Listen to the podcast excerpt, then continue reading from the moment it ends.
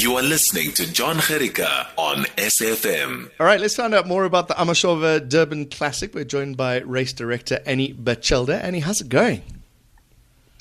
We're all good, John. Um, working and scurrying around in the background to try and make sure that the event does actually happen this year. Um, we're working very closely with Cycling South Africa, who are working in turn very closely with government. Mm.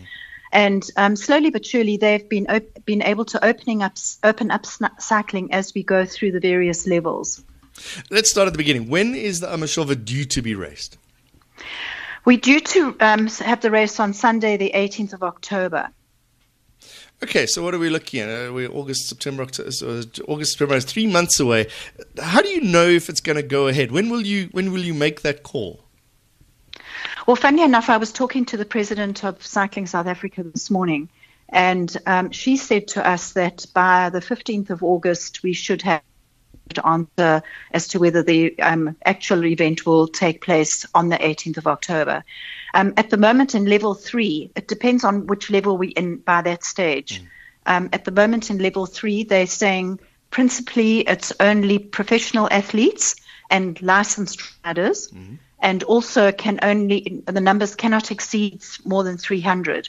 Wow. So it's tight. You know, um, we we've got a little bit of a different scenario in our event because we've got the three different distances that start in three completely different places and run um, one after the other. They don't, you know, the riders don't mix between the 3 mm-hmm. groups. So there's a possibility that that will, you know, that those numbers can go up to say 900.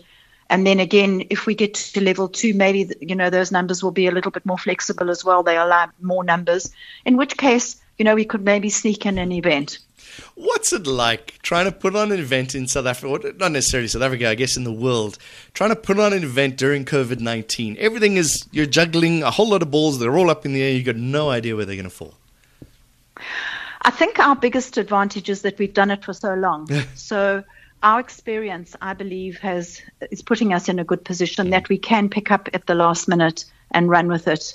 And hopefully, um, hopefully we will get that last minute call to say, yes, we can go ahead. If we can't, then we're looking quite seriously at doing um, a similar virtual event to what Comrades did, where people will sign up and be able to run or cycle any distance they like on a, at a given time, and then we'll take it from there. Okay, let's start at the beginning. So, uh, obviously, it's it's all got to do with travel. Uh, inter interprovincial travel is part of the issue as well. So, if you put on a pro race, will everything else go ahead for the professionals? Because I mean, those are the guys that they need prize money to be able to keep on doing what they do. Absolutely, John. But you know, then again, if you if you if you've only got so few people taking part in the race, you know, will we be allowed to have full road closure? Um, there's so many things that are that are things that need to be considered if the numbers are so low, and you can understand how the the, the council will then get involved and say, well, you know, for 300 people, can we obviously we do a, a rolling road closure, mm. but there's so many place think place steps we've got to, and hoops we've got to jump through before that stage that um, we kind of holding thumbs at the moment for a normal event to take place with our normal numbers. And we believe that if that does happen, our numbers will probably be bigger than they've ever been because we've got some desperate people out there. And a lot of people were forced onto bicycles during the lockdown period and have taken up cycling because it's an opportunity for them to get out and about and right. do some exercise. So we believe, you know, that if the race does take place, we'll probably have our, be- our best numbers ever, which would be amazing. Yeah, I'm just thinking of costs that you mentioned. You know, you guys have the, the finish line. You've you've got the, the fencing that goes up. Obviously, if there are going to be any supporters around, which I guess you can't have, depending on where it goes, all of that costs money. To have the marshal, they might be volunteers, but to have the timing mats there, everything costs money. And like you say, if there's only 300 entries, you don't have the money to cover all of that. Exactly. So it's it's a big call, you know, to to run an event for 300 people is is a big call. Um, we don't use volunteer marshals because they're wow. unreliable. Yeah.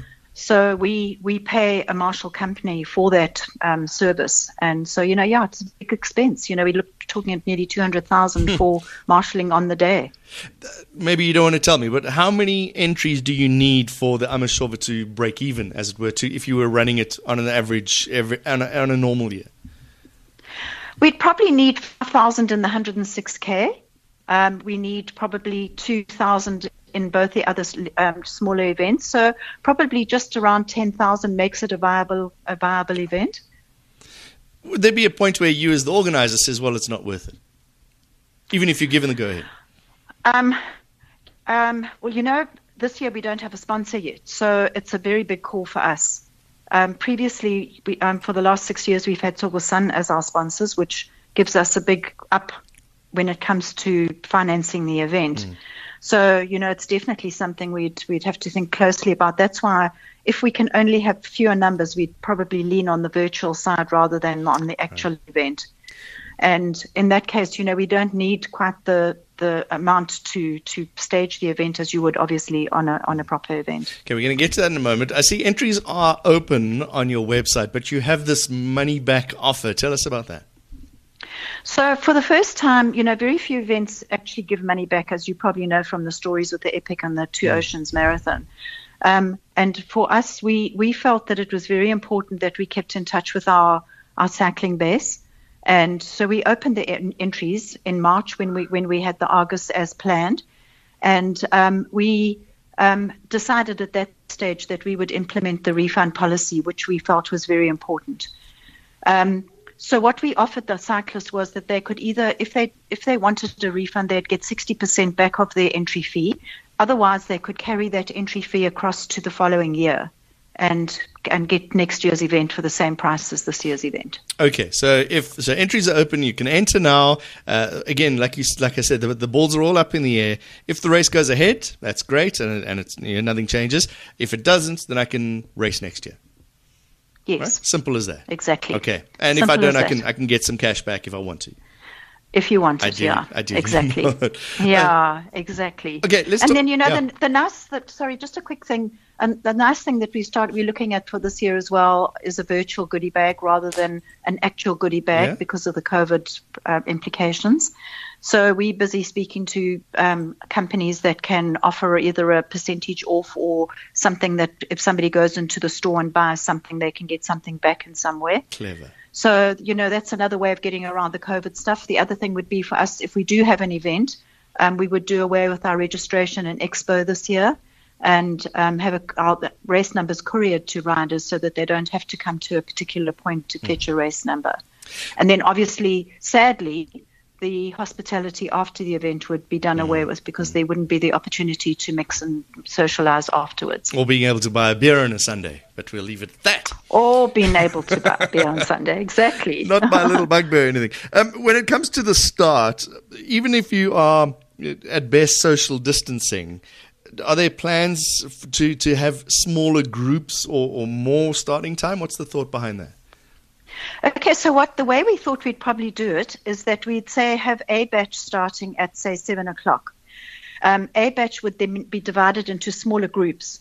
Um, up until now, we've had about 300 riders per batch, so we would make um, four or five groups of 50, where Right. we would where we'd make lanes inside the actual start area and line because of the the virtue the, the shape of a bike anyway. People will be a, a, little bit apart from each other already. So if we had five lanes across um, the start line with 10 bikes going back would, would create a, a group within a batch. And then we'd have five or six groups within that batch. So all the groups would, and then they'd line, line up behind each other and then have a rolling start. And then, of course, your time starts as you as you cross the uh, timing mat. Okay. So it's possible.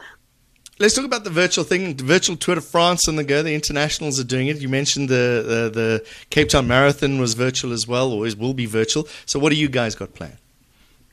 We, we'll probably do a, a less complicated. Well, there are two options. We've got a platform at the moment, a Czechoslovakian-based platform called Rouvy, um, that we're speaking to at the moment. They're very keen to get into the South African market, and they're keen for us to put our event on their platform. It's a beautiful, um, it's a beautifully digitalized platform, and it's wonderful for a sponsor because they're great branding opportunities.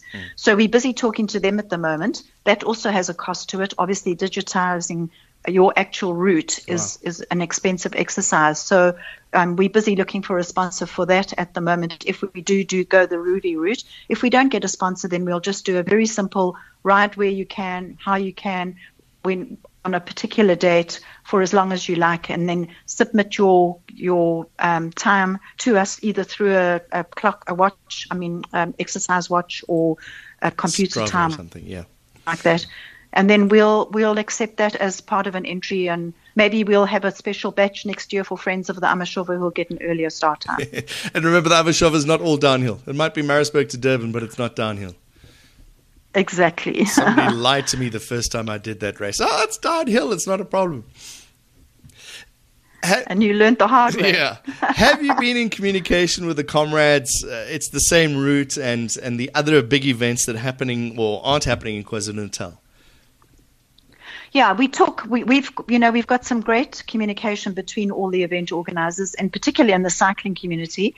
But certainly we've been talking to the comrades people as well, and it's important for all of us to support each other, and where we can, um, you know, assist with marketing and all that sort of thing. So. Yeah, we definitely would. You know, we have been talking to them. Yes. I've just been reminded about uh, hygiene preparations. We talked about the start. Uh, will there be, if, if it does go ahead, will there be people doing temperature measurements, uh, hand sanitizers? Yeah, I'm just thinking of costs here again. Is will, is all that being planned?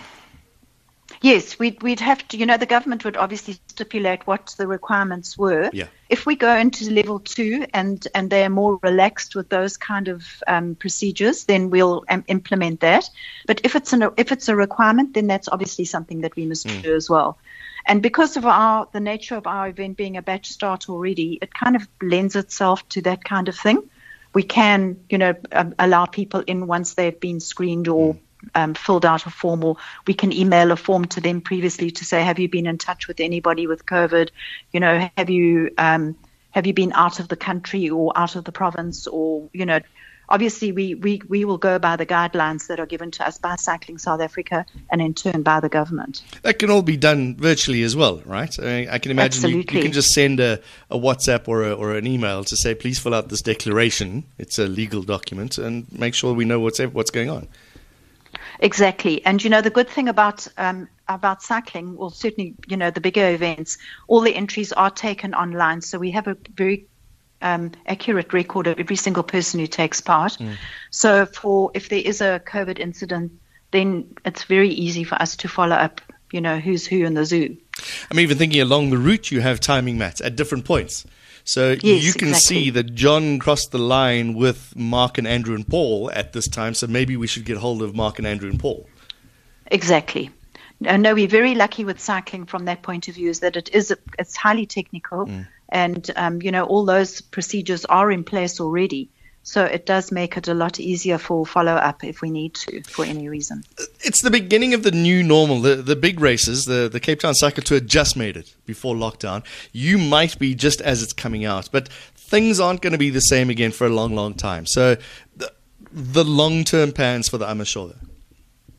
Well, we're hoping that you know um, that we'll be able to have the event in the future. Um, you know, if we can't this year, then please God, next year we can, and that we've, you know, if there are new procedures in place or vaccines or whatever it is, then, um, you know, we've all learnt a lot along the way. Um, I think we've all learnt the value of social distancing, sanitizing, um, and it's and it's been a hard lesson to learn. So hopefully, you know, hopefully going forward that we'll we will get back to a certain amount of the normal again. There's also positives that come out of it. As you mentioned, the cost saving when it comes to virtual numbers, maybe, or, or uh, as you said, the virtual gift pack. There, there, there are interesting new things that we weren't thinking about uh, six months ago. Absolutely. And you know, I've always been trying to trying to find a way to do a virtual goodie bag because the goodie bags are an, an absolute nightmare. They're difficult to to carry, they're difficult to pack, they're difficult to transport, they're difficult to to manage, and they're they're expensive. They cost events a lot of money. So I've been looking at ways of trying to get to a virtual bag for a long while. So hopefully we can we can do that this year and, and make a really useful one. You know, um, I know when they started um, the the Discovery World Run, um, they issued a, a virtual goodie bag with that. But it was so running orientated that if you weren't a serious runner and wanted to expend spend a lot of money on expensive running shoes, there wasn't really anything that you really wanted from it. Whereas ours would probably be more of a lifestyle goodie bag, which is what we're hoping for. So everybody will get something out of it that they can use. And if they can't use it, they can pass it on to somebody else who can make use of it. I just want to uh, raise a couple of fears. Uh, you, I see on your website, you, uh, chauvet.co.za, www.chauvet.co.za, you've got accommodation, bicycle transport. Can we go ahead with that now, or should we wait until August before finally doing the bookings? I, I would wait until August, and um, by then, you know, we'd, we'll have a much clearer idea of which way we're going with the event. Mm-hmm. And, um, you know, hopefully hopefully, hopefully we, we you know, then we're back to normal and, and the transport that we'll do will obviously be in um, line with what the sure. Department of Transport uh, dictates and that sort of thing, so that their safety safety comes first. It's important that we must remember that. All the rules and regulations. Annie Batchelder, thank you very much for joining us.